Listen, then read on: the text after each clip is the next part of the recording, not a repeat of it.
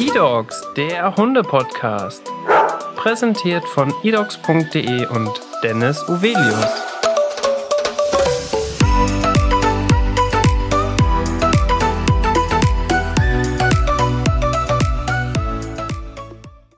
Hallo und herzlich willkommen zu einer neuen Podcast-Folge. Mein Name ist Dennis Uvelius und heute spreche ich mit der lieben Christina. Herzlich willkommen im eDogs Podcast. Hallo Dennis. Es freut mich, dass ich heute bei dir sein darf, denn wir sind hier in deiner Hundeschule Ja. und in einem sehr, sehr großen Raum. Das stimmt. Ja, wir haben hier ähm, ja fast 300 Quadratmeter Trainingsfläche ähm, in Gaste und äh, ja können da schon einiges veranstalten. Und das ist tatsächlich nicht nur hier draußen, sondern ihr habt auch noch einen Außenbereich. Genau, es ist nicht nur hier drin, Äh, hier drin, genau. sondern wir haben auch noch einen Außenbereich mit knapp 1000 Quadratmetern, ähm, der halt ausreicht, um eben die Sportarten, die wir anbieten und Grunderziehung und Welpengruppe halt alle durchzuführen. Jetzt kanntest du unseren Podcast noch gar Nee, nicht. tatsächlich. Ich kenne gar keinen Podcast, weil ich das, ja, ich bin halt auch jemand, der äh, sowas sich nicht anhört, weil ich da irgendwie noch keinen Bezug richtig zu habe. Dann ist es ja super, dass es jetzt damit startet. Ja. Und wir beginnen immer in unserem Podcast mit dem sogenannten Kennenlernspiel. Ja. Dort frage ich dich nach deinem Beruf, Mhm. Hobby, Leidenschaft und Lebenseinstellung. Und wir starten einmal mit dem Beruf. Ja, mein Beruf ist Hundetrainerin ähm, und Hundehotelbesitzerin. Und So. darauf kommen wir später noch Ja, genau. hinaus. Das ist ja ein ganz, ganz spannendes Thema. Mhm. Welche Hobbys verfolgst du? Weil ich glaube, du hast ja schon einen ja, sehr zeitintensiven Beruf in allen Belangen. Genau. Welche Hobbys kannst du daneben noch verfolgen? Ja, das ist eigentlich nur Musik hören und lesen tatsächlich. Ähm, also ich habe sonst sehr viel Sport getrieben, das ist aber mit Corona wie bei vielen anderen bei mir auch noch nicht wieder ähm, aufgelebt. Ansonsten ähm, treibe ich schon sehr gerne Sport. Ähm, aber momentan tatsächlich neben der Arbeit mache ich, und, äh, kochen tue ich total gerne. Ja, also ich koche gerne, wenn ich Zeit habe. Ich äh, treffe mich gerne mit Freunden. Ich gehe gerne auch abends in die Stadt. Das sind dann schon so die Sachen, wo ich im Prinzip nicht mich noch anstrengen muss, sagen wir es mal Mhm. so, weil das der Beruf schon ähm, in großer Form mit sich bringt. Und deswegen ja, suche ich eher in die entspannenden Sachen in der Freizeit. Wobei man ja auch sagen muss, diese Sachen sind natürlich auch zeitintensiv. Absolut. Mit Freunde treffen oder kochen, wenn man das intensiv machen möchte und auch Richtig. einfach mal in Ruhe.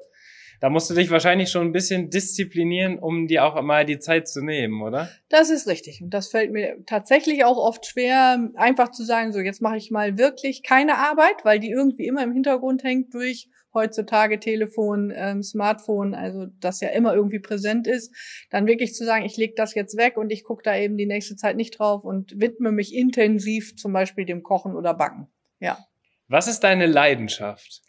Meine Leidenschaft ist tatsächlich, also das muss man wirklich sagen. Ich habe in den letzten Jahren äh, wirklich diese Leidenschaft entwickelt, Menschen dahin zu führen, dass sie Hunde verstehen. Das ist wirklich eine Leidenschaft geworden. Vorher, ganz am Anfang, war es tatsächlich, äh, es ist auch wirklich ähm, etwas, was sich so durch mein äh, Leben jetzt durchzieht. Vorher war es eigentlich nur die Vermittlung von Methodiken und so weiter. Mhm. Aber mit zunehmender, ähm, ja, mit zunehmender Berufung, die ich dann auch empfunden habe, ist es mittlerweile eher die Vermittlung oder die Zusammenführung von Menschen und Hunden, so dass die sich halt wirklich verstehen. Weil ähm, ja, das ist tatsächlich eine Leidenschaft geworden. Also natürlich gibt's andere Leidenschaften, ähm, die halt sich vielleicht auf die Freizeit oder so beziehen. Da ist es dann schon das Zusammensein mit meiner Familie, also eine ganz große Leidenschaft. Also insgesamt, ähm, ja, meine Eltern, mein Bruder, mein äh, Lebensgefährte natürlich, unsere Hunde, unsere Tiere, das ist natürlich eine absolute Leidenschaft. Ja. Aber immer wieder komme ich auch äh, in der Freizeit dahin, dass ich merke, es ist eine ganz große, ähm, ganz große Leidenschaft geworden, zu verstehen, warum bestimmte Dinge nicht funktionieren.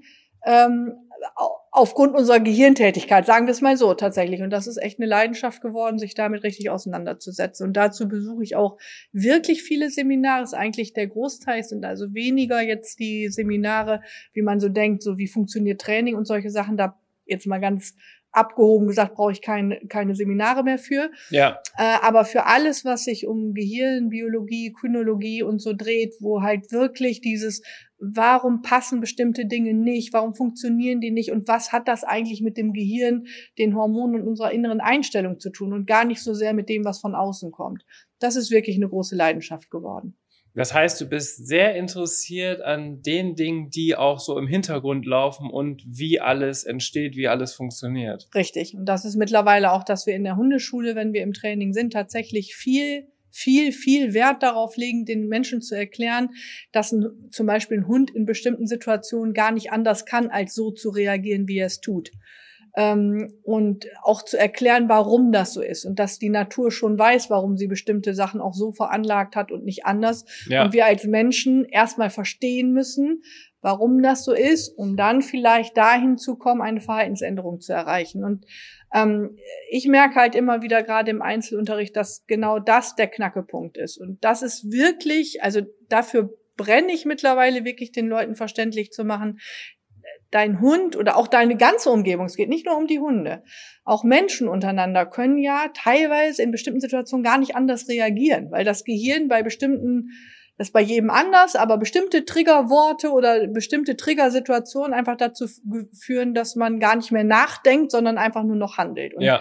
man muss auch unter Menschen verstehen, dass der andere wenn man irgendwas sagt, unter Umständen reagiert, als ob man vorhatte, ihm irgendwie ähm, sein Leben zu nehmen, ähm, einfach weil es ihn an irgendeiner Stelle getriggert hat. Und das mhm. ist, denke ich, auch für Trainer immer das Wichtigste. Und leider ähm, lerne ich in meinem Beruf dann doch immer wieder Leute kennen oder höre noch von Trainern, die sich nur auf Methodiken ähm, ja spezialisiert haben oder nur ihr ganzes Training auf Methodik aufbauen und gar nicht ähm, im Hintergrund haben, dass sie aber noch zwei Wesen vor sich haben, die halt ja auch noch zwei verschiedene Gehirne haben ja. und dieses unterschiedliche Reagieren eben einfach mit einbezogen werden muss in jedes Training. Und das ist eben etwas, was ich dann sehr schade finde. Ich denke, okay, den Leuten hätte viel früher geholfen werden können, wenn man ähm, verstanden hätte, warum der Mensch vielleicht auch Sachen gar nicht umsetzen kann in dieser Situation, ja. sondern ganz andere Führung braucht, um dahin zu kommen, wo er hin muss. Kann man das dann so beschreiben, dass man auch jetzt als Hundebesitzer oder Hundebesitzerin oft in die Hundeschule kommt und denkt, ich, ich muss dem Hund was beibringen. Oft ist es aber so, man muss vielleicht eher dem Menschen dahinter was beibringen, damit dann der Hund das umsetzt. Mhm. Genau ist das eigentlich immer der Knackepunkt. Also die Menschen kommen heutzutage schon und wissen, dass sie lernen müssen. Also das haben wir ganz wenig, dass die Leute sagen, ja, der Hund muss das alles können. Ja. Also natürlich haben sie schon die Idee, der Hund müsste was lernen, damit es zusammenpasst. Aber es ist heutzutage doch schon so, dass durch ähm, viele ähm, Fernsehserien und äh, auch durch viele Bücher natürlich schon den Menschen klar ist, dass sie selber etwas über den Hund lernen müssen. Mhm. Aber wie viel das wirklich ist, das ist, äh, denke ich, äh, den meisten überhaupt nicht klar. Und gerade gerade, wir sind immer so froh, wenn wir Leute haben, die tatsächlich kommen, bevor sie sich einen Hund angeschafft haben. Also die wirklich vorher fragen, ähm, kann ich bei euch ähm, erstmal zugucken? Kann ich ähm, äh, eine Stunde bei mir zu Hause machen, damit ihr mal guckt, ist unser Zuhause, unsere Lebensweise geeignet? Könnt ihr uns sagen, welcher Hund zu uns passt? Und tatsächlich wird das ein bisschen mehr. Es ist leider immer noch sehr, sehr wenig. Mhm. Aber es kommt immer mal wieder vor, dass die Leute wirklich, bevor sie den Hund bekommen, ähm, uns sich melden, auch tatsächlich tatsächlich bedingt durch den Hundeführerschein, also äh, landläufig so genannt, den Sachkundenachweis, ja. den man in Niedersachsen machen muss. Gott sei Dank ist das immer mehr in den Köpfen drin.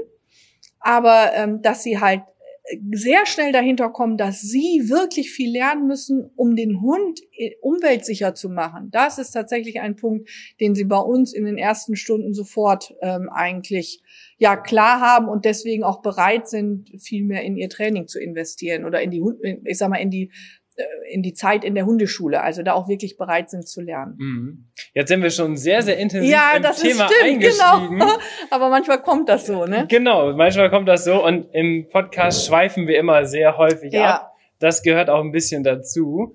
Der letzte Punkt im Kennenlernspiel ist die Lebenseinstellung. Ach stimmt, da waren wir eigentlich. okay. Hast du für dich eine Lebenseinstellung definiert, nach der du lebst? Das ist tatsächlich auch mit die schwierigste Frage im Kennenlernen. Ja, genau. Aber da brauche ich dir nur meinen Arm zeigen. Da ist es nämlich auftätowiert. Oh, okay. Wohin ich auch gehe, ich gehe mit meinem ganzen Herzen. Das heißt, das ist meine Lebenseinstellung. In dem Moment, wo ich etwas tue, tue ich das mit meinem ganzen Herzen. Da bin ich voll dabei. Ja. Was nicht heißt, dass ich nicht auch mal meine Meinung ändere, logischerweise. Ne? Ja. Also es kann, wenn ich überlege, was ich in, äh, in den letzten 20 Jahren an eigener Entwicklung gemacht habe und auch im Training an Entwicklung gemacht habe, dann ähm, ist natürlich, dieser Satz kann immer nur punktuell stehen. Aber von der Lebenseinstellung ist es so, erstens, ich gehe immer mit meinem ganzen Herzen. In dem Moment, wo ich etwas tue, bin ich voll bei der einen Sache und mache mhm. die dann auch. Und der andere Punkt ist, dass ich immer sage, ich muss dahin gucken, wo ich hin will. Also das hat mir mal mein äh, Motorradlehrer, ich habe ein Sicherheits Fahrsicherheitstraining beim Motorradfahren gemacht und der hat gesagt, wenn du keinen Unfall bauen willst, dann musst du dahin gucken, wo du hin willst und nicht da, wo die Gefahr lauert. Ja, ja also wenn ich in eine rechts, genau, wenn ich in eine Kurve fahre, muss ich aus der Kurve rausgucken und nicht an den Rand, wo ich vielleicht denke, da könnte ich reingeraten. Ja. Und so gilt das für mich fürs ganze Leben. Guck dahin, wo du hin willst und verfolge das, wo du hin möchtest was nicht heißt, ich kick alles andere aus dem Weg, aber ich verfolge das Ziel. Mhm. Wohlwollend natürlich und mit Respekt vor allem anderen. Aber vom Grundsatz her, guck nicht großartig rechts oder links. Wenn du sagst, du möchtest das oder das erreichen, musst du auch irgendwie das äh, Ziel im Blick behalten. Also die Lebenseinstellung auf dem Arm tätowiert, das hatte auch noch nie im Podcast Gast. okay. Ja, die können es ja jetzt nicht sehen, aber du kannst es ja bestätigen. du hast es auf jeden Fall sehr bildlich jetzt dargestellt. Richtig cool. Ähm, jetzt ist meine Frage, weil wir haben im Vorgespräch gerade schon kurz gesprochen mhm. und du hattest so einen Nebensatz erwähnt, dass du ursprünglich eigentlich gar keinen Hund haben wolltest. Richtig. Wie fing das bei dir eigentlich alles an? das fing damit an, dass wir, ähm, dass ich mit meinem damaligen Mann äh, eine Wohnung gekauft habe und der gesagt hat, so wenn wir eine eigene Wohnung haben, dann können wir uns ja auch einen Hund anschaffen. Und ich habe gesagt, äh, nein, Hunde, wenn du einen Hund haben willst, gerne, also mache ich mit, aber ich mache mit diesem Tier nichts. Also das kannst du schön machen, das ist dann deine Sache. Und äh, dann war es halt so, ähm, dass äh, ja, er irgendwie einen Bericht gelesen hatte über Huskies und dann habe ich gesagt, okay, du hast aber auch gesehen, Huskies, nicht so ganz einfach. Ja, aber ich wollte schon immer so einen Hund. Okay, und dann haben wir, wie das bei vielen Ersthundebesitzern äh, sind, wir sind, Gott sei Dank sind wir nicht an so ganz schlimme Leute geraten, aber schon an Züchter, die halt, ähm, ich sag mal, na, die haben schon gut gezüchtet, so kann man das nicht sagen, aber wir hatten damals noch wenig Ahnung. Mhm. Und es waren noch zwei Welpen über und äh, von den beiden Welpen hatte einer blaue Augen. Ich habe gesagt, okay, wenn wir einen Husky kriegen, dann den mit den blauen Augen. Das war also unser Auswahlkriterium. Ja. Und ähm, dann war das halt so, dass der Hund kam und ich zu dem Zeitpunkt halt ähm, arbeitssuchend war und dementsprechend mich natürlich mehr um das Tier gekümmert habe. Und dann war Was das du einfach eigentlich so. Nicht wolltest. Genau, eigentlich überhaupt nicht, aber natürlich war der Zucker süß und ja. natürlich hat er Spaß gemacht, mit dem rauszugehen und mit dem bin ich dann eigentlich so in diesen also ich wusste ja, es wird ein großer Hund. Ich habe mich dann also im Bekanntenkreis, wer kennt eine Hundeschule, ich hatte überhaupt keine Ahnung, was alles dahinter steckt. Ich hatte mir dann, als klar war, wir bekommen den Hund, drei, vier Bücher gekauft, die in Windeseile durchgelesen mhm. und dann gesagt, okay, ich muss erstmal eine Hundeschule finden. Und so kam das dann eigentlich. Ich bin dann in der Hundeschule angefangen und äh, zwei Jahre später hatte ich eigentlich schon die Idee, ich muss eigentlich selber Trainerin werden, weil mir da viele Sachen fehlten tatsächlich. Ja. Die ich als äh, Hundebesitzer erwartet hätte von der Hundeschule. Also ein Beispiel war eben gesagt, mein Hund hat so Angst vor Geräuschen. Können wir nicht mal in der Hundeschule irgendwas machen äh, mit Geräuschen? Mhm. Und die Trainerin sagte, nee, das musst du schon zu Hause machen. Und ich so, ja, super, wofür bin ich jetzt hier und zahle mein Geld. Ja. Also das war so ein Punkt und damit kam dann eben diese Idee, ähm, das war auch das Erste, was ich damals dann gemacht habe, tatsächlich ähm, äh, Training zu Hause anzubieten.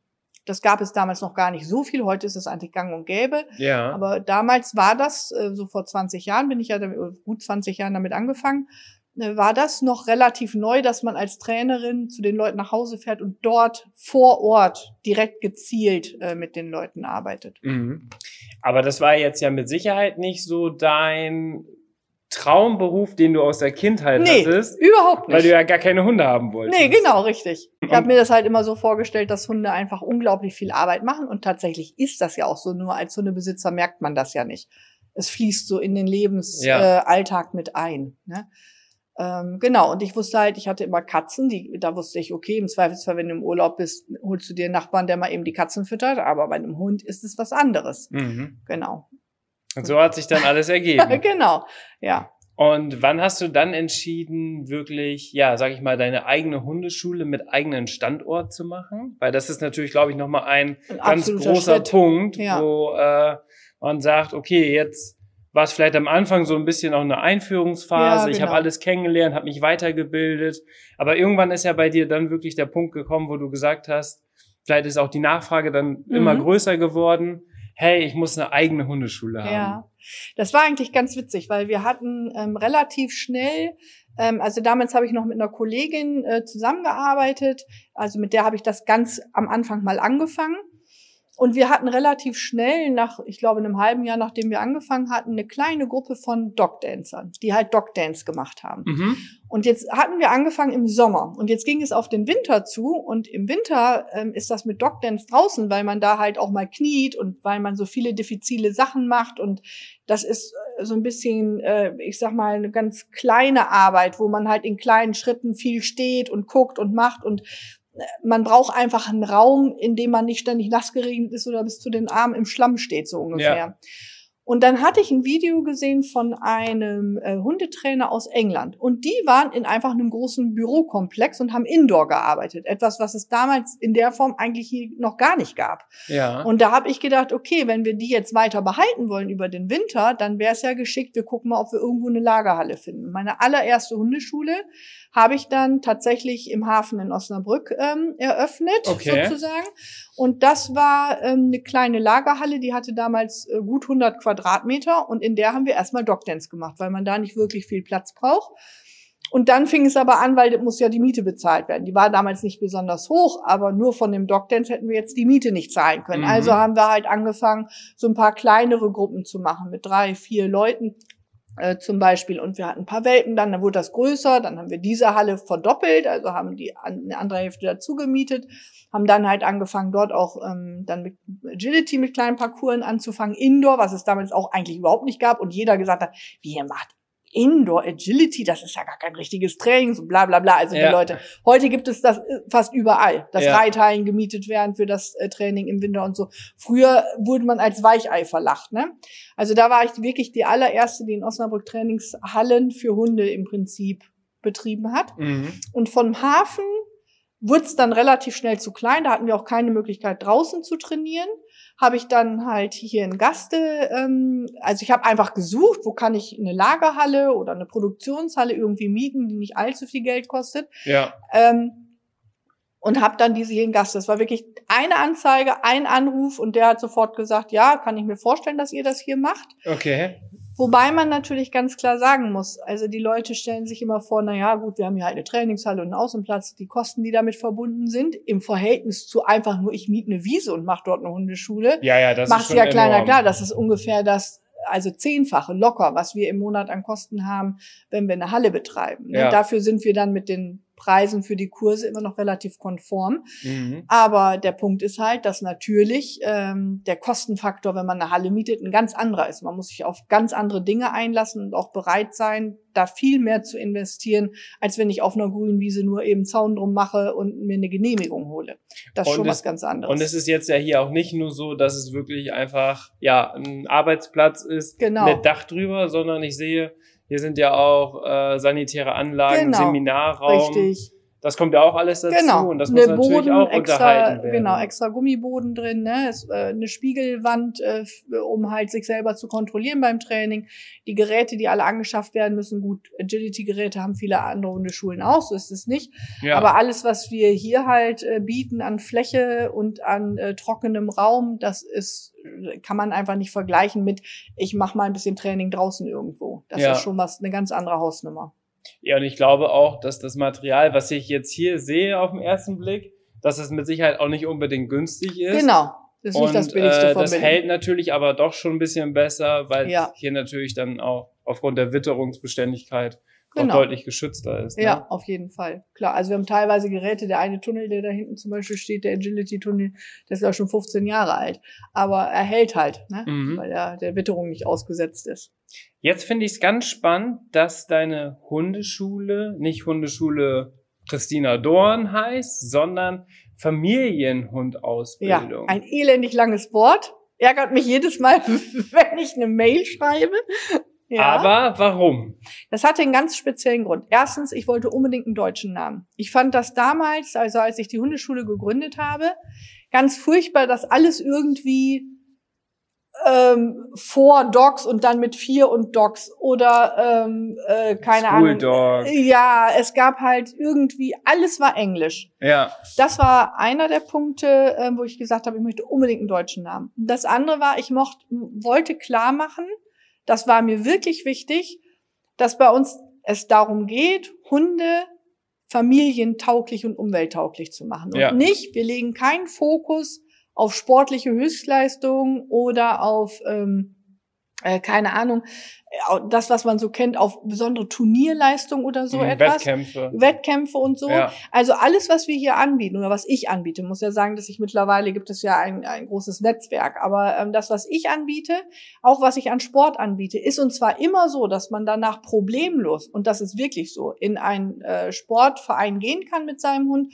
und dort tatsächlich auch schon gute Leistungen direkt hat. Also ich habe viele, die bei mir zum Beispiel Agility angefangen haben und äh, gesagt haben, okay, ich will es doch turniermäßig machen, gewechselt haben und völlig problemlos dann sehr gute Leistungen gebracht haben. Also, äh, wir arbeiten schon regelkonform. Ja. Aber ich lasse zum Beispiel hier keine Hunde auf 60 Zentimeter springen, so wie es eigentlich vorgeschrieben wäre für große Hunde, weil ich Mhm. das nicht möchte. Ich möchte, dass die Familienhunde lange gesund bleiben, ihre Gelenke schonen zum Beispiel und Ja.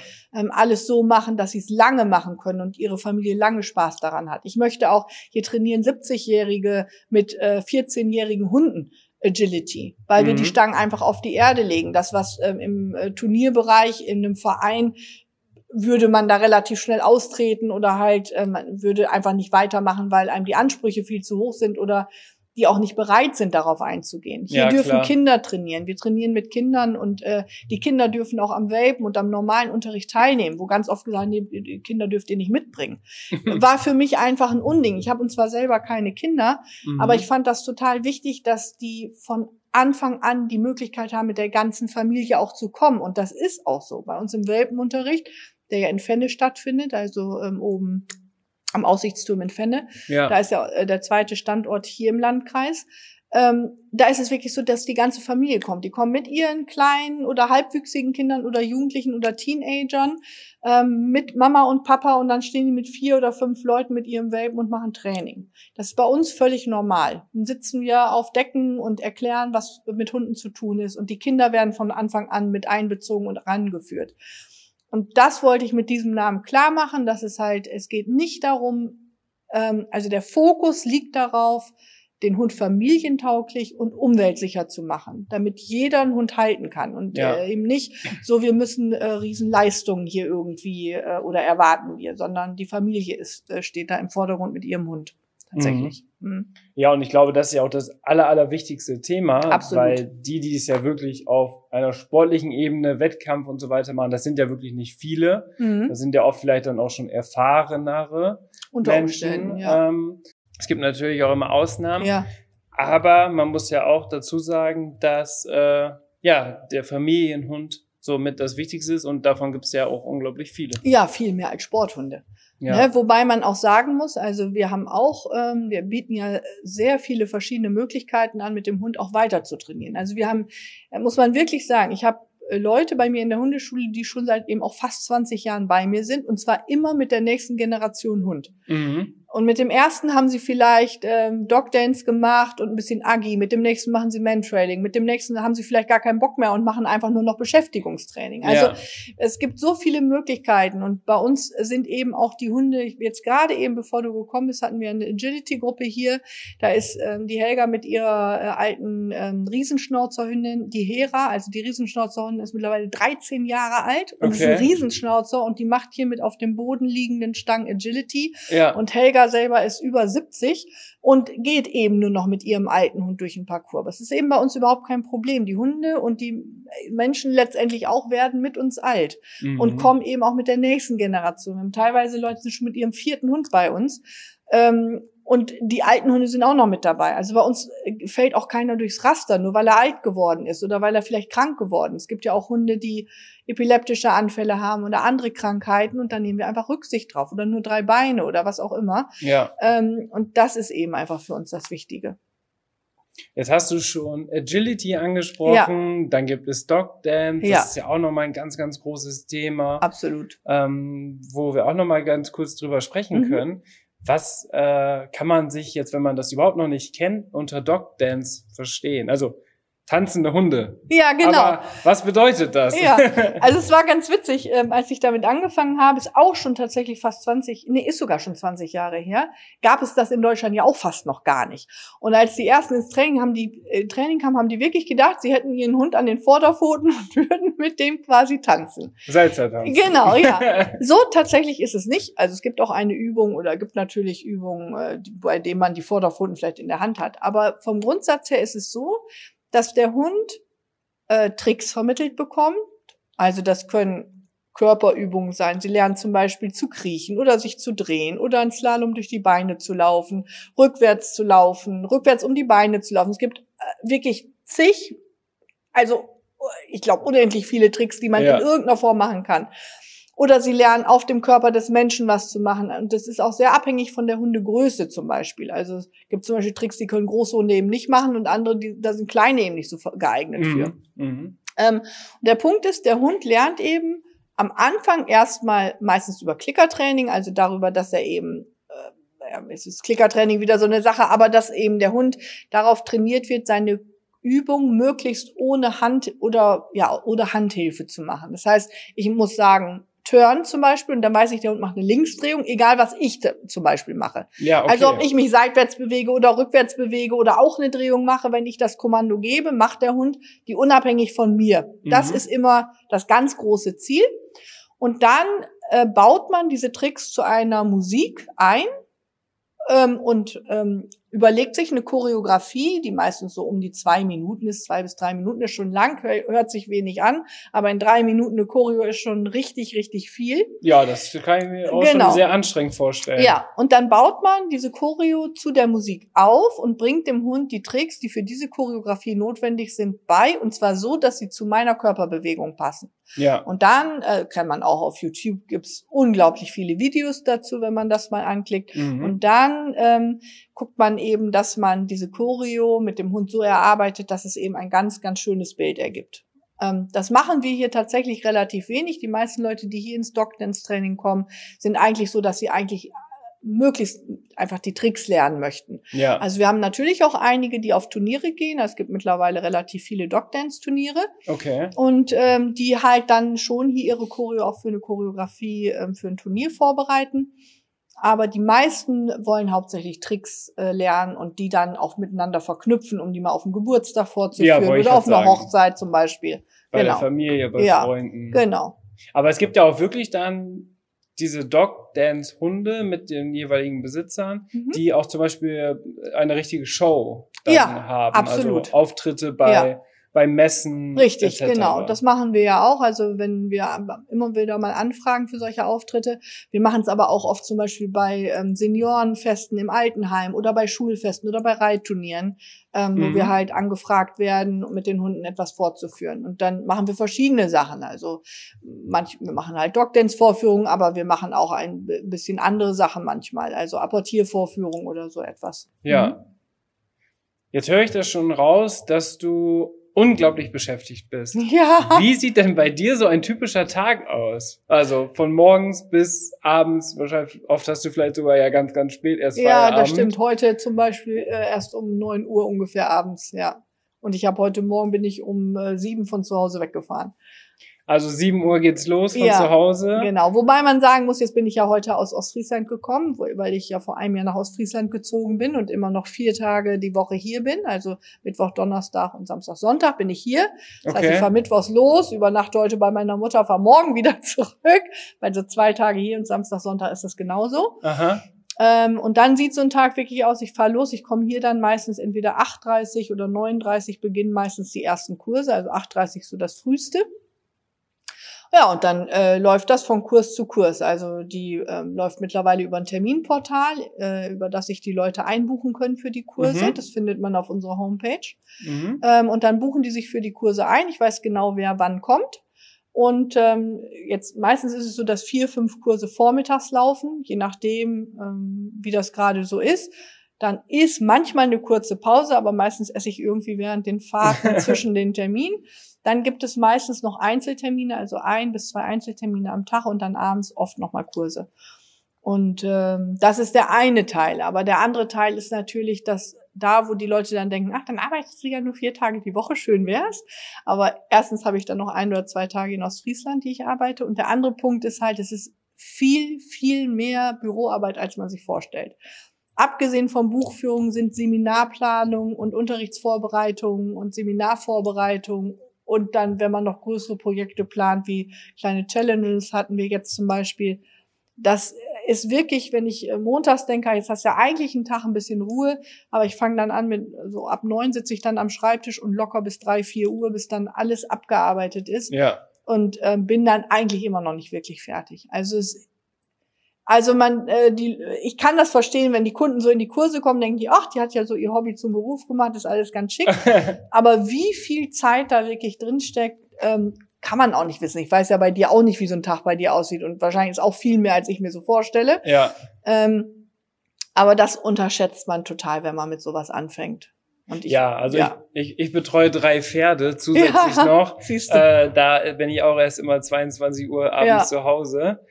Aber jetzt müssen wir das einmal aufschlüsseln, mhm. denn mhm. du hast jetzt hier die Hundeschule in Richtig. Gaste. Ja. Das liegt ja auch bei Osnabrück. Genau. Dann hast du jetzt gerade noch von Fenne gesprochen. Richtig. Und Rauderfehn aus Friesland. Richtig. So, wie genau. hängt das alles zusammen und beziehungsweise was sind die unterschiedlichen Standorte? Ja, also es war so, dass ich halt in Gaste dann ja die zweite Hundeschule eröffnet hatte. Dann kam ja in Osnabrück noch, damals war ich noch eine ganze Zeit lang am Limberg, als diese englische Kaserne auf äh, gelöst wurde, mhm. habe ich ja relativ schnell dort einen großen Bereich mieten können.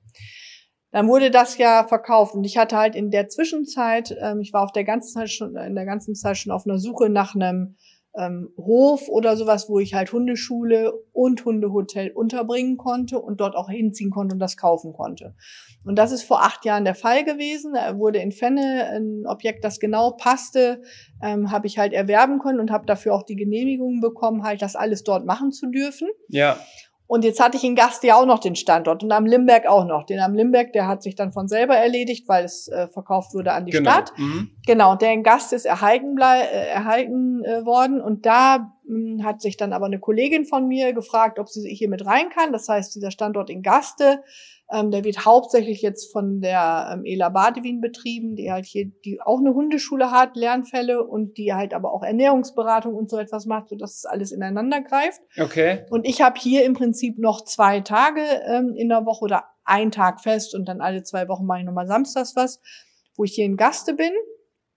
Ja, und dann in Rauderfehn, da bin ich halt vor einem Jahr hingezogen. Da bin ich jetzt halt da auch ein oder zwei Tage, wo ich da ein bisschen was mache, arbeite ich auch in Kooperation noch mit einer anderen Hundeschule. Ja. Und ich bin ja auch noch Prüferin für die Sachkunde in Niedersachsen. Also ich muss alles irgendwie ein bisschen. aber das ist bei vielen Hundetrainern so. Also äh, Leute, die ich kennenlerne, ich denke ja auch von außen, man kennt sie ja nicht alle. So, ja. ach ja, die hatte halt auch eine Hundeschule. Dass die dann aber auch ganz viele andere Sachen noch machen, man unterschätzt das total, wie viel da wirklich hintersteckt. Ja, also das bedeutet, dass hier die Hundeschule, dass du das so ein bisschen auch an deine Kollegin abgeben konntest. Genau, richtig. Hier ist aber auch noch, wie ich jetzt gerade gesehen habe, auch noch ein Geschäft mit Richtig, drin. hier ist ein Shop, also ähm, BAF, also Rohfütterung für Hunde, macht die ähm, ELA als Verkauf und auch als Ernährungsberatung tatsächlich. Okay. Und äh, das ist einfach ideal, weil ich selber auch barfe zum Beispiel und hier natürlich dann immer meine, meine Sachen mitnehmen kann. Ja. Ähm, aber auch, weil äh, das einfach gut zusammenpasst. Ich kann meine Hunden, Kunden braucht die nicht direkt weiterschicken, sondern kann gleich sagen, hier, da vor Ort, wenn du Informationen haben möchtest, dann kannst du direkt dorthin gehen. Und jetzt bist du aus dem schönen Osnabrücker Land ins beschauliche Ostfriesland gezogen. ja. Was war denn da der Grund? Naja, wie es dann immer so ist. Es sind immer oft die Männer, ne? War in diesem Fall auch so. Genau, mein äh, Lebensgefährte hat ursprünglich an der Küste, also in der Nähe von Gretzil gewohnt. Mhm. Und wir sind halt die ganze Zeit irgendwie gependelt äh, über vier, fünf Jahre. Und dann ergab sich das jetzt so, dass wir gesagt haben, okay, jetzt passt es gerade, wir haben ein schönes Haus gefunden und dann hat er sein Haus verkauft und ich habe mein Haus in Fenne dann auch wieder verkauft tatsächlich. Okay. Oder beziehungsweise, ähm, ja, das Haus verkauft und aber die, das Hotel und die Hundeschule behalten. Mhm. Ähm, und äh, ja, dann haben wir halt gemeinsam den Standort in Rauderfehn dann sozusagen, also als gemeinsames Haus gekauft und jetzt wohne ich halt dort, arbeite aber im Prinzip immer noch in Osnabrück. Aber du arbeitest auch in Rauderfehn oder ist da jetzt keine Hundeschule? Also ist da nicht noch ein Standort? Ich habe da, äh, ich habe da quasi keinen eigenen Standort in dem Sinne, also für mich beworben. Ich Mhm. arbeite da schon, ich mache da Einzelstunden immer mal wieder und ich habe da auch durch die Kontakte, die ich vorher schon hatte, ähm, eine kleine Trainingsgruppe, die unregelmäßig arbeitet und habe halt eine Kooperation mit einer anderen Hundeschule, ähm, die mir dann auch für die Sachkunde immer mal wieder Prüflinge vermittelt. Okay. Also da gibt's halt so eine kleine Kooperation, aber das reduziere ich da schon ein bisschen, weil sonst geht es mit der Freizeit dann doch komplett flöten. Weil du ja auch noch immer die äh, Pendelfahrt Genau. hast, ganz hierher. ja, ne? genau, richtig. Und halt dann ja auch die Abende fehlen, die man eigentlich zu Hause ja mal ein bisschen Haushalt machen kann, fehlen mir, weil ich mittwochs abends nicht zu Hause bin, donnerstags irgendwann 22 Uhr zu Hause bin Ja. ne, und äh, samstags nicht zu Hause bin. Also von daher, das ist schon, äh, bleibt einfach viel liegen und das muss man dann ja irgendwie auch noch unterkriegen. Jetzt haben wir schon so viel gesprochen darüber, was du alles machst und Ja. was du alles äh, ja unter einem Hut bringst. Und Ja. du hast es gerade schon angesprochen. Jetzt kommt auch noch ein Hundehotel dazu. Richtig, das stimmt. Ja.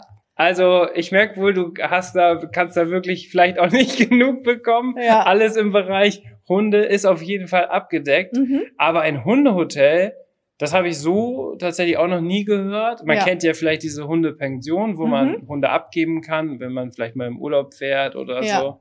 Ähm, wie ist das bei dir? Warum heißt das Hundehotel und was ist vielleicht dann auch der Unterschied zu einer Hundepension? Also den Namen habe ich eigentlich deswegen gewählt, um das Ganze ein bisschen abzugrenzen von dem, was man herkömmlich kennt. Also ganz früher war es ja so, wenn man seinen Hund abgegeben hat, als das überhaupt angefangen hat, dass man einen Hund in Betreuung geben konnte im Urlaub, da sind die wirklich in einen Zwinger gekommen und saßen dort mehr oder weniger in Einzelhaft für zwei oder drei Wochen und sind dann wieder zu ihren Besitzern gekommen. Ja, Und als ich mir das für mich und meinen Hund vorgestellt habe, wusste ich, das geht überhaupt nicht. Ich kann nicht einen Familienhund, weil das ist ja nun mal immer noch unsere Prämisse. ja, Ähm, ich kann nicht einen Familienhund, der das kennt, auf dem Sofa oder im Bett zu schlafen, was ich im Übrigen auch nicht schlimm finde, ähm, oder im Wohnzimmer oder einfach in der Familie zu leben, den jetzt für drei Wochen in einen Zwinger sperren, was er überhaupt nicht kennt, komplett alleine. Also ganz oft war das damals so. Heute ist das schon ganz oft anders. Aber ja. früher war das eben oft so. Da gab es nur die Zwingeranlagen. Mhm. Und dann kamen die Hunde teilweise heiser wieder nach Hause, weil sie natürlich die ganze Zeit gebellt haben oder völlig verstört, weil sie halt auch diese Art der Betreuung, da kommt zweimal jemand, der schiebt mir Futter rein und macht vielleicht noch den Zwinger sauber, für die natürlich einfach gar nicht lebbar war. Und das kam für mich nicht in Frage. Angefangen hat das Ganze eigentlich mit einer Tagesbetreuung. Das kannte ich damals auch noch nicht. Das habe ich vor äh, 10 oder 12 Jahren schon angefangen. Das heißt, die Kunden, die ähm, arbeiten mussten, ich hatte damals eine Mitarbeiterin, die dann über Tag Hunde betreut hat, Mhm. von unseren Kunden, die halt arbeiten mussten. Das hat sich dann ausgeweitet und äh, darauf bin ich dann äh, eben dahin gekommen zu sagen, okay, die haben dann auch immer gefragt, können wir die nicht auch im Urlaub bei euch lassen? Das war damals nicht so gut möglich. ja. Ähm, aber äh, das wurde halt immer wieder angefragt. Und dann kam eben die Sache, okay, wenn ich sowas mache, dann möchte ich, dass wir Hunde so betreuen, als wären sie zu Hause. Natürlich ist das nicht eins zu eins möglich. Ich kann nicht den, die Hunde die ganze Zeit in meiner Wohnung haben, obwohl es gibt mittlerweile auch Hundehotels, wo die Leute tatsächlich direkt in dem Hundehotel wohnen und die ganzen Hunde bei ihnen sind. ja. Bei uns ist es ein bisschen anders. Wir haben ehemaligen äh, Stallbereich so umstrukturiert, dass es halt Räume gibt, in denen Sessel und Sofas und Hundeliegebetten und so etwas stehen.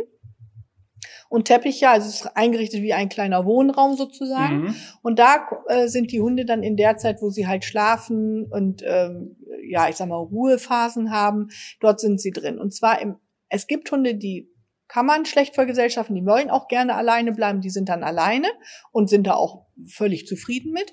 Aber wir sehen halt immer zu, dass wir Gruppen zusammenstellen. Also es sind äh, zwei bis sechs Hunde zum Beispiel zusammen, die Ja. sich gut verstehen und die in dieser Gruppe dann zusammen in diesem Raum auf ihren Sofas liegen und äh, Also auf wie eine ihren WG. Decken. Wie eine WG, genau. Und wir sind halt den ganzen Tag da. Also früher habe ich ja dort gewohnt, jetzt wohnt im Prinzip meine äh, Geschäftsführerin, wenn man so will, meine Geschäftspartnerin Ja. äh, dort. Ihr Lebensgefährte hat das Haus gekauft. Ähm, und äh, so ist jetzt diese Geschäftsbeziehung hat sich dahingehend verändert. Vorher habe ich dort gewohnt mit meiner Mutter und wir haben das Mhm. Hundehotel betrieben. Und dann hat sich das halt alles so ergeben, dass wir das halt äh, zu zweit, weil ich das eben nicht mehr geschafft habe, mir eine Geschäftspartnerin gesucht habe, die das mit Ja. übernommen hat und die jetzt das Hotel äh, mehr oder weniger ähm, ja betreibt und ich im Prinzip nur noch so planerisch und organisatorisch mit äh, dabei bin ähm, und teilweise Betreuung und Fahrereien und so etwas. Naja, und äh, es ist tatsächlich, der Unterschied ist eben, dass wir wirklich gesagt haben, wir wollen menschliche Betreuung, weil die Hunde sich weniger nach Hunden orientieren, sondern eher an Menschen. Ja. Also es ist tatsächlich so, du kannst äh, 20 Hunde draußen laufen haben, sobald ein Mensch kommt, wollen alle Hunde zum Menschen. Also die, der Kontakt zu anderen Hunden ist und zwar in irgendeiner Form wichtig für einen Hund. Aber unsere heutigen Familienhunde binden sich an Menschen. Das heißt, die sind unglücklich, wenn ein Mensch nicht da ist. Sie sind nicht so unglücklich, wenn ein anderer Hund nicht da ist. Mhm, okay. Deswegen legen wir sehr viel Wert darauf, dass die Hunde über den Tag immer wieder viel menschlichen Kontakt haben. Und das unterscheidet das. Aber wie gesagt, es gibt mittlerweile viele Hundehotels, die heißen dann vielleicht noch Hundepensionen, aber wo das auch der Fall ist. Und wenn Leute sich sowas suchen, sollten sie immer hingehen und sich den Betrieb anschauen und auch gucken, wie sind die Hunde untergebracht, ähm, wie ist der Ablauf, wie strukturieren die Leute das dort, wie viele Mitarbeiter sind da und ähm, dass es wirklich so ist, dass der, Men der Hund immer die Möglichkeit hat, auch Menschenkontakt wirklich zu haben, weil Mhm. das ist wirklich wichtig. Aber es ist ja wirklich super, dass ihr dann auch verschiedene Gruppen bilden könnt, Ja, so dass die Hunde auch miteinander spielen Ja, können, was genau. sich ja auch wirklich viele Hundebesitzer und Hundebesitzerinnen wünschen, Ja, dass genau. sie einen Spielpartner für ihren Hund haben, Ja. unabhängig davon, ob der da jetzt wirklich super viel Spaß dran hat oder Ja. doch eher ein Alleingänger ist, weil Ja. hast ja auch aber gesagt, dann legen die gibt sich in der Ecke. auch. Also das ist ja kein Problem. Also Mhm. ähm, Leute stellen sich auch immer vor, dass wenn da jetzt 20 Hunde laufen, also teilweise haben wir wirklich Gruppen, die mit 10, 15 Hunden laufen können, ohne dass es irgendwelche Schwierigkeiten gibt. Ja, Und dann stellen die Leute sich immer vor, dass sie den ganzen Tag da irgendwie spielen. Aber tatsächlich, wenn man mal, also das ist mir da auch noch mal deutlicher geworden. Ich wusste das vorher schon, aber als ich das Hotel hatte, war mir noch mal viel mehr klar, dass Hunde viel mehr liegen. Also sie sind viel ruhebedürftiger, als die Leute im Allgemeinen denken. Leute Ja. denken immer, die Hunde brauchen viel Action. Aber ähm, wenn die in dieser großen Gruppe sind, dann sieht man relativ wenig Bewegung. Die meisten buddeln sich eine kleine Kuhle, legen sich hin und dann äh, schnuppern sie mal ein bisschen, dann buddeln sie sich eine andere Kuhle. mhm. Dann nehmen sie sich mal ein Stöckchen, fangen eine kurze Runde an zu spielen und dann liegen sie wieder. Und ansonsten schnuppern sie und gehen ein bisschen durch die Gegend. Aber es ist sehr viel Ruhe tatsächlich ähm, in dem Auslauf. ja. Ich war auf eurer Webseite, Mhm. die heißt ja fenneraussicht.de. Mhm, genau. Und da habe ich ja natürlich ein bisschen mal geschaut, was Ja. ihr da so für Möglichkeiten habt. Mhm. Und alleine eure Außenfläche ist ja 4000 Quadratmeter Ja. groß. Äh, das ist ja fast, als ob man Hunde noch, Mhm. das ist ja fast, als ob man Hunde so in freier oder in freier Natur nochmal Quasi, erleben ja. kann. Wir haben auch ähm, die Ausläufe, natürlich sind die trennbar, so dass wir halt mehrere Gruppen auch machen können. Also wir haben drei sehr große Ausläufe und dann haben wir noch so ein, zwei äh, kleinere, ähm, weil wir auch ältere Hunde natürlich da haben, die wir abtrennen müssen. Die können ja nicht mit so ganz jungen Spunden, die die halt ständig nerven, zusammenlaufen. ja, ne? ja. Also wir haben schon die Möglichkeit, das in äh, vier Abteile oder fünf teilweise sogar zu trennen. Ähm, aber wenn wir eine große Gruppe haben, sind die äh, Tore alle dazwischen offen und die können einfach quer laufen. Ähm, und dann haben wir ähm, äh, große, also eine große Betonröhre, also aus dem Kanalbau uns mit einem mit einer großen mit einem großen Erdhügel überbaut, so dass die auch auf dem Hügel stehen können, in der Gegend rumgucken können. Die können unter den Bäumen liegen. Ähm, es steht eine Strandmuschel ähm, da beziehungsweise auch andere Wassermöglichkeiten, wo die drin planschen können. Äh, Es ist eine Mhm. große Hecke da, um die sie ganz oft drumrum toben oder drunter liegen oder sich äh, äh, packen spielen. Also da gibt's äh, ganz viele Möglichkeiten. Große Erdkuhlen, also sie buddeln ja einfach gerne, liegen auch gerne im Sand oder wenn es im Sommer warm ist, halt in den kühlen äh, Böden unter den Sträuchern oder Mhm. unter den Bäumen. Mhm. Für mich, Christina, hört sich das an wie das Paradies für Hunde. Ist es auch. Definitiv.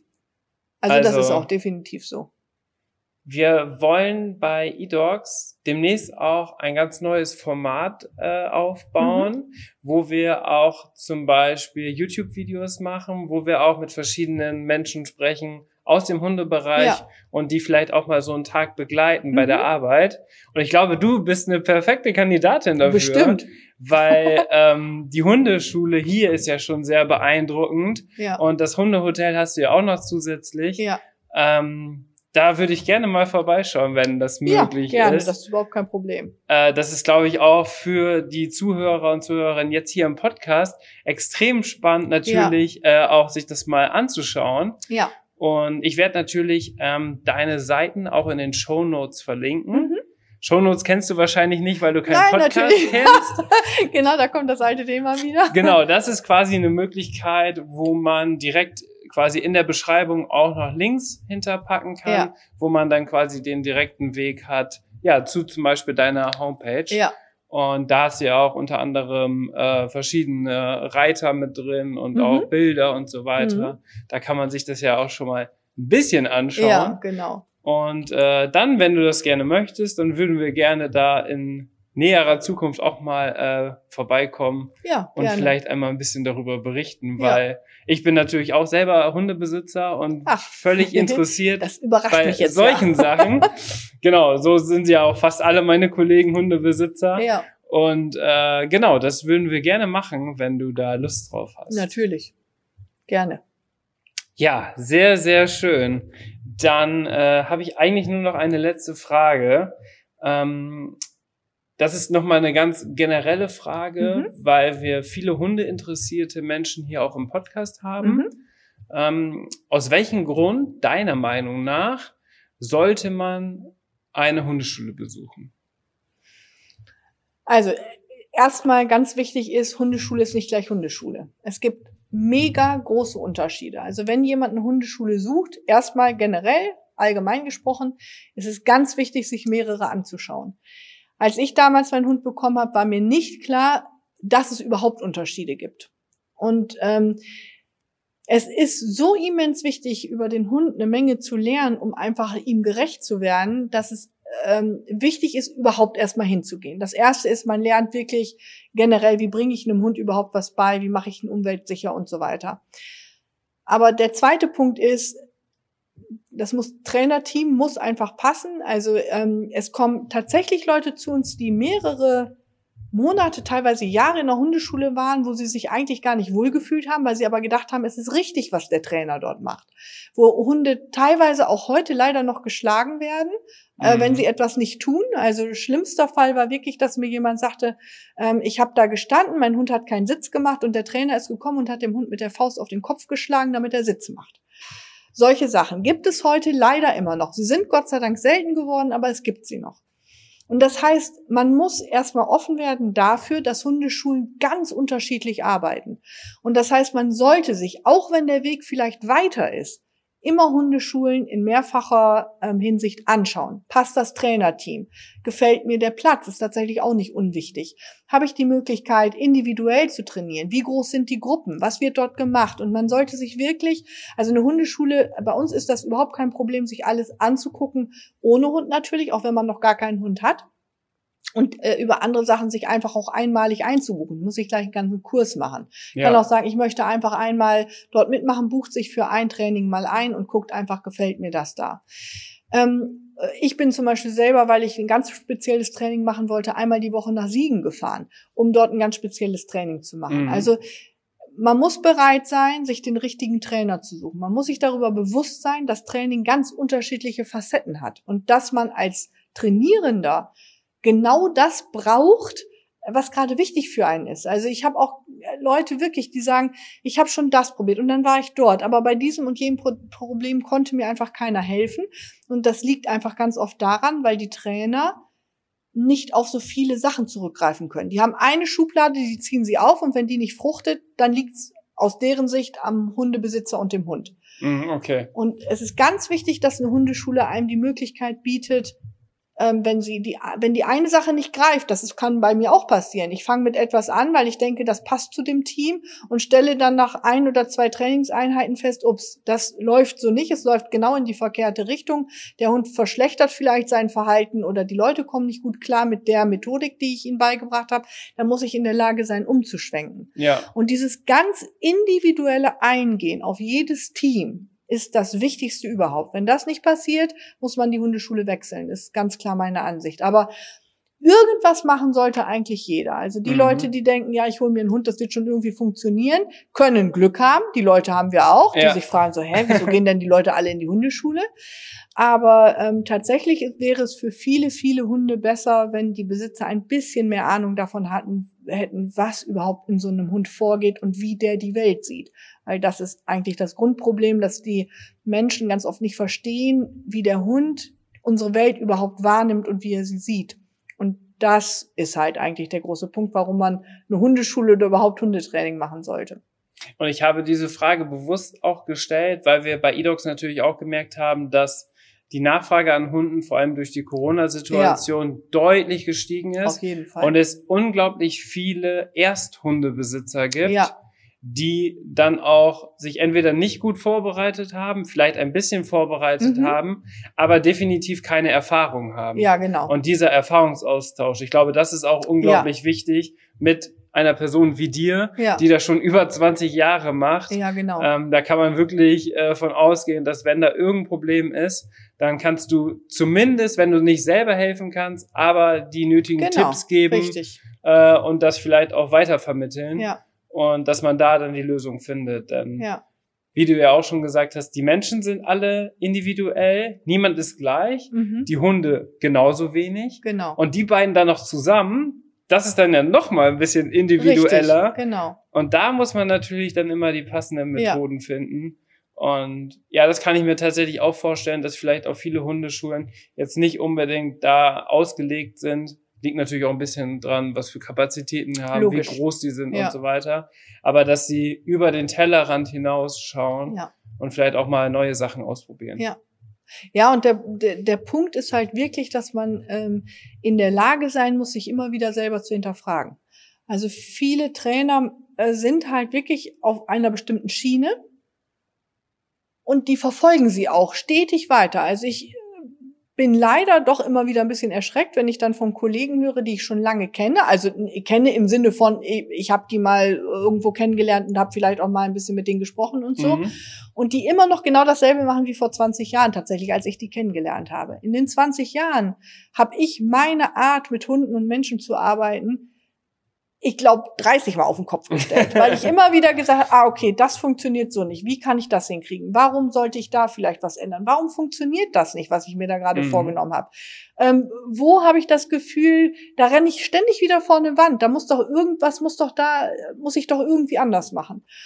Und äh, also gut, wenn man den Sachkundenachweis abnimmt, muss man sich ja sowieso fortbilden. Also man äh, muss jeden, jedes Jahr einen Nachweis erbringen, dass man eine gewisse Fortbildungsstunden gemacht hat. Das ist aber relativ wenig. Also es sind acht Stunden, glaube ich, die man nachweisen muss. Da ich immer mehr mache, ist es für mich irrelevant. Ja. Also ich mache eh immer mehr.